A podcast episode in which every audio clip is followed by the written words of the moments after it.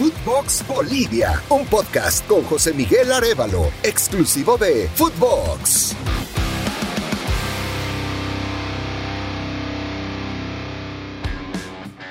En Bolivia, el periodismo deportivo es un camino que todavía no ha sido plenamente allanado para las mujeres. Y es que hay paradigmas que todavía no se los ha, no se los ha roto. Pero para eso están, para que profesionales, para que gente preparada y con mucho coraje sobre todo se atreva a abrir camino a futuras generaciones. Y para hablar de eso, en Footbox Bolivia nos acompaña hoy Carla Saucedo, mi querida amiga Carla. ¿Cómo estás? Gracias por estar con nosotros. ¿Cómo te va, José? Gracias a vos por la invitación, por las bonitas palabras eh, de introducción, de bienvenida. La, para, la verdad, para mí es todo un placer poder estar en este tu capítulo. A ver, eh, la primera pregunta que me arropa. ¿Se te ha hecho difícil abrirte camino en un medio casi dominado o prácticamente dominado por hombres en Bolivia? Todo fue un camino, pues, ¿no? No, no fue algo de, la nada. Normalmente cuando hay alguna mujer eh, capaz involucrada en periodismo deportivo es que capaz y la televisión o, los diferentes medios la llevaron al deporte. En mi caso, yo empecé siempre con, con, los medios deportivos, yo siempre empecé con el deporte y el deporte, mi, mi, gusto por el fútbol desde chica fue el que me llevó a los medios. Entonces ha sido un camino largo porque yo desde hace casi 15 años estoy eh, desde mi inicio en radio, por varios medios, por, por varias eh, etapas en mi vida, pero como te digo, el, camino ha sido largo, pero me trajo hasta donde estoy ahora. Y yo entiendo que ahora se está cada vez abriendo más y más el panorama para, para mujeres como tú, que tienen la intención de, de hacerse escuchar y de hacer valer su trabajo. Pero como me dices, hace 15 años, seguro tú no tenías muchas compañeras de trabajo. ¿Con qué ambiente te encontrabas? Claro, yo te digo, mira, hace 15 años yo tenía 16 recién cumplidos y empecé a hacer eh, ACF, Asociación Cruceña de Fútbol en radio claramente eh, era una experiencia que literalmente era eso, no, no era más que la experiencia, porque no había rédito económico, no había absolutamente nada. Y eh, después de eso hubieron varios proyectos y no tuve muchas compañeras mujeres, para ser sincera, pero aún así no, no puedo dejar de destacar que cada profesional con el que me tocó trabajar ha sido mil puntos con todo el respeto, no solamente hacia mí, sino también a, los comentarios que yo daba, a mi opinión. Eh, les interesaba escucharme y eso también me hacía sentir que podía seguir creciendo y podía seguir creciendo. Ahora la verdad es bonito poder compartir con mis compañeras de, en el canal. Eh, eh, capaz y los perfiles son, son algo diferentes, pero la paso perfectamente bien, nos reímos, son amigas, digamos, las, las colegas que ahora tenemos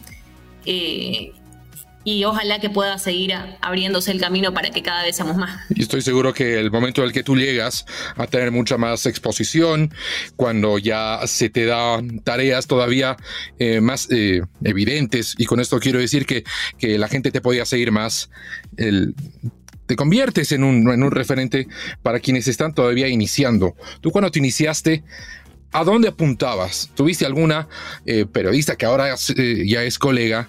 Que decías, me quiero parecer a tal? Sabes que no, no, no me pasó, capaz y porque en todo este camino nunca he diferenciado en que yo soy mujer en un mundo de hombres, sino que soy una persona trabajando en una profesión general donde hay espacio para todos y, prueba de eso estoy aquí. Eh, a ver, desde muy chica en, relatos y comentarios me encantaba Luis Omar Tapia y Pablo eh, y, y Balado y era mi dupla favorita en la vida. Y, a raíz de eso cada vez no sé que, jugaban jugaba play porque me encanta igual. Hace años no lo juego pero en su momento me encantaba o veía eh, o veía fútbol como tal. En mi mente iba iba comentando las cosas que iba pasando. El rato nunca estuvo pegado a mí pero lo iba comentando y ellos fueron los primeros que me llamaron la atención. Tapia y Balado que para mí eh, la verdad estaban en otro nivel en el mundo y cuando era chica los escuchaba, cuando tengo la oportunidad los sigo escuchando y de ahí, como te digo, no, no hice nunca una diferencia de si es mujer, si es hombre, solamente gente que está haciendo lo mismo que yo, que estoy haciendo ahora, Entiendo que te has tenido la suerte de encontrarte en entornos muy positivos, donde has tenido la chance de surgir y de abrirte camino, pero en ese camino también eh, no, todo, no todo es fácil, no todo es sencillo. ¿Alguna vez te dijeron alguna cuestión que, que, que te chocó? ¿Te dijeron alguna barbaridad? Estoy seguro que compañeros tuyos no, pero quizás de otros medios o de un club o de alguien que has tenido que interactuar en tu condición de periodista que tenía que ver con tu género y tú dijiste, no, aquí lo tengo que, tengo que romper con este tipo de cosas. La verdad es que si digo que me sentí menospreciada o algo relativo por ser mujer, te estaría mintiendo totalmente, porque eh, de entrada, mis compañeros, como bien lo decís, con nadie que me haya tocado trabajar sentí eh, que me hayan hecho menos, incluso desde la universidad donde solamente estudiaba con hombres, eh, nunca me, me, sentí que me hicieron a un lado.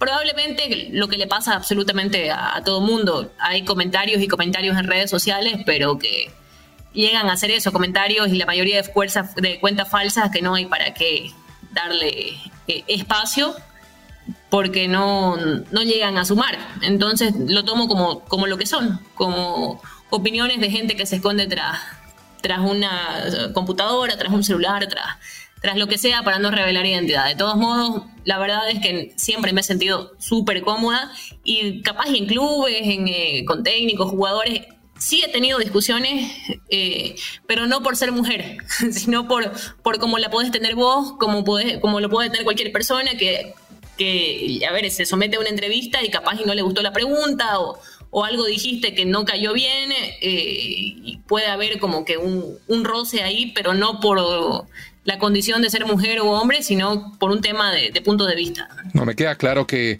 esa sencillez con la que has asumido un reto como cualquier otra persona es la que te ha eh, permitido eh, estar donde estás. Eres una periodista reconocida, eh, has marcado un camino para otras mujeres y es quizás la manera más, ¿qué te puedo decir? Franca de encararlo esto.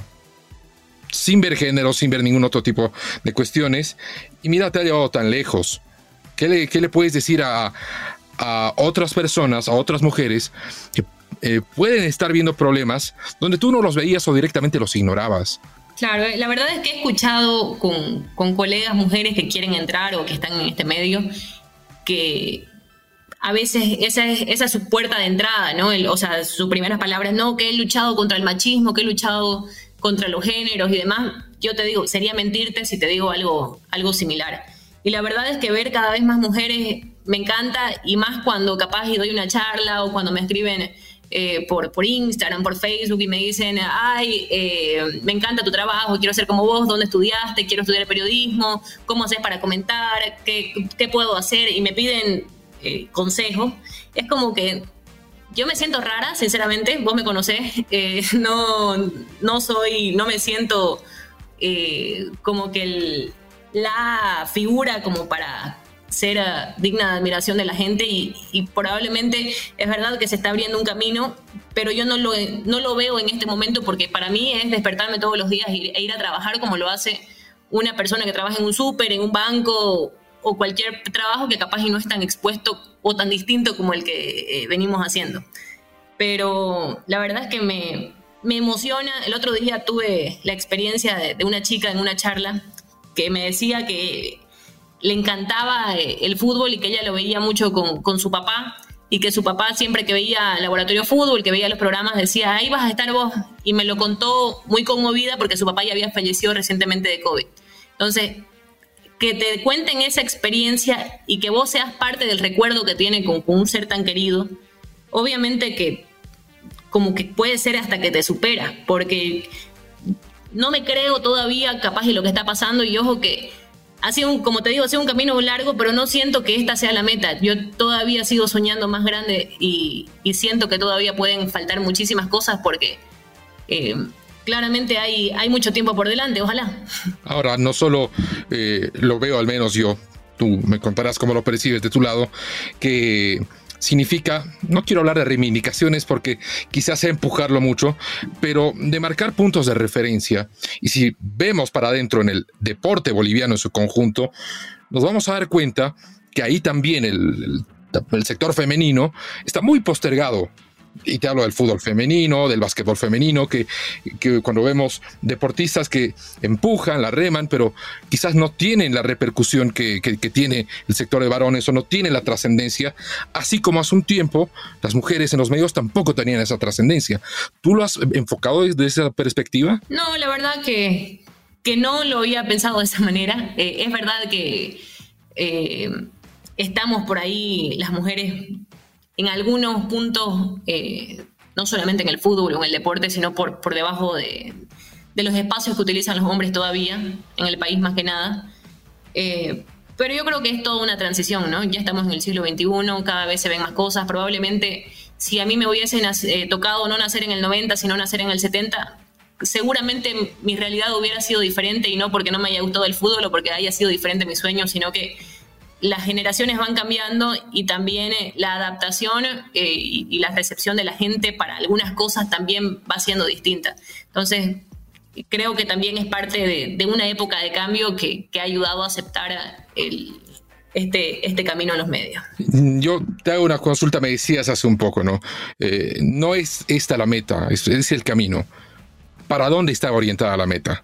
En tu perspectiva? Así como los jugadores sueñan con irse a Europa, yo no sé si, te digo volver a Europa, eh, que donde estudié mi maestría, donde tuve la oportunidad de hacer algunas prácticas en, en el diario Marca, pero sí me gustaría y sueño con algún momento eh, exportarme, ¿no? Salir de Bolivia, comentar, eh, llegar a alguna cadena internacional, hacer algo que probablemente también de bolivianos es, es muy poco visto, que es llevar su trabajo a otro lado en el mundo. Eh, muchas veces cuando voy haciendo bien las cosas, digamos, cuando algo me sale bien o me han reconocido por algo, siempre hay una, una broma interna eh, con, mis más allegados de que es un paso menos para Atlanta. Atlanta tiene la, la, sede de ESPN de Estados Unidos, entonces no sé si por ahí esa sería la meta final, pero siempre he soñado con, con estar más en eh, algún momento alcance continental.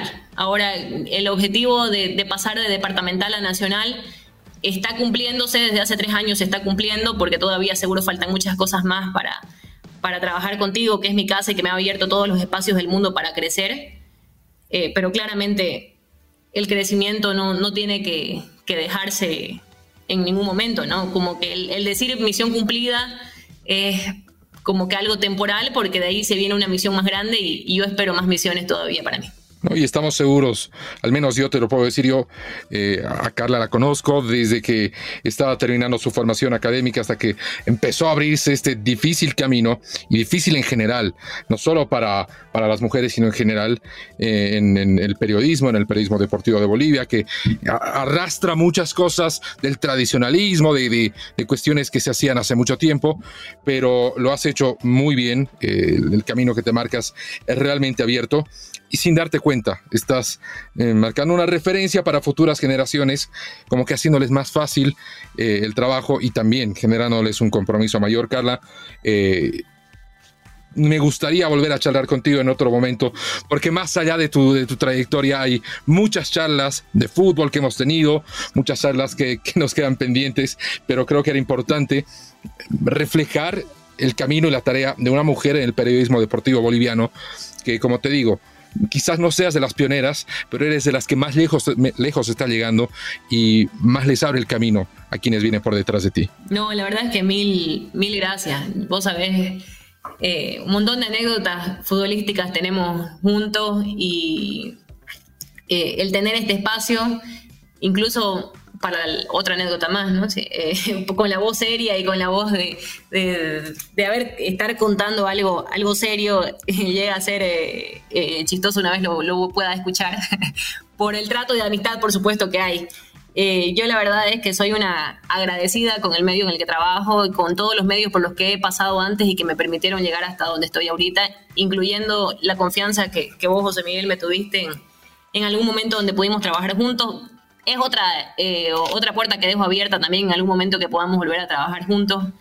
Eh, y claramente es, mucho todavía lo que falta por recorrer. ojalá que se pueda facilitar las cosas para las que vengan por, por detrás y, que sean muchas. Que sean muchas, muchas más. Eh, estuvo con nosotros en Footbox Olivia Carla Saucedo. Los invitamos a futuros episodios. Les recuerdo que tenemos nuevos capítulos todos los lunes y todos los jueves. Footbox Bolivia con José Miguel Arevalo, podcast exclusivo de Footbox.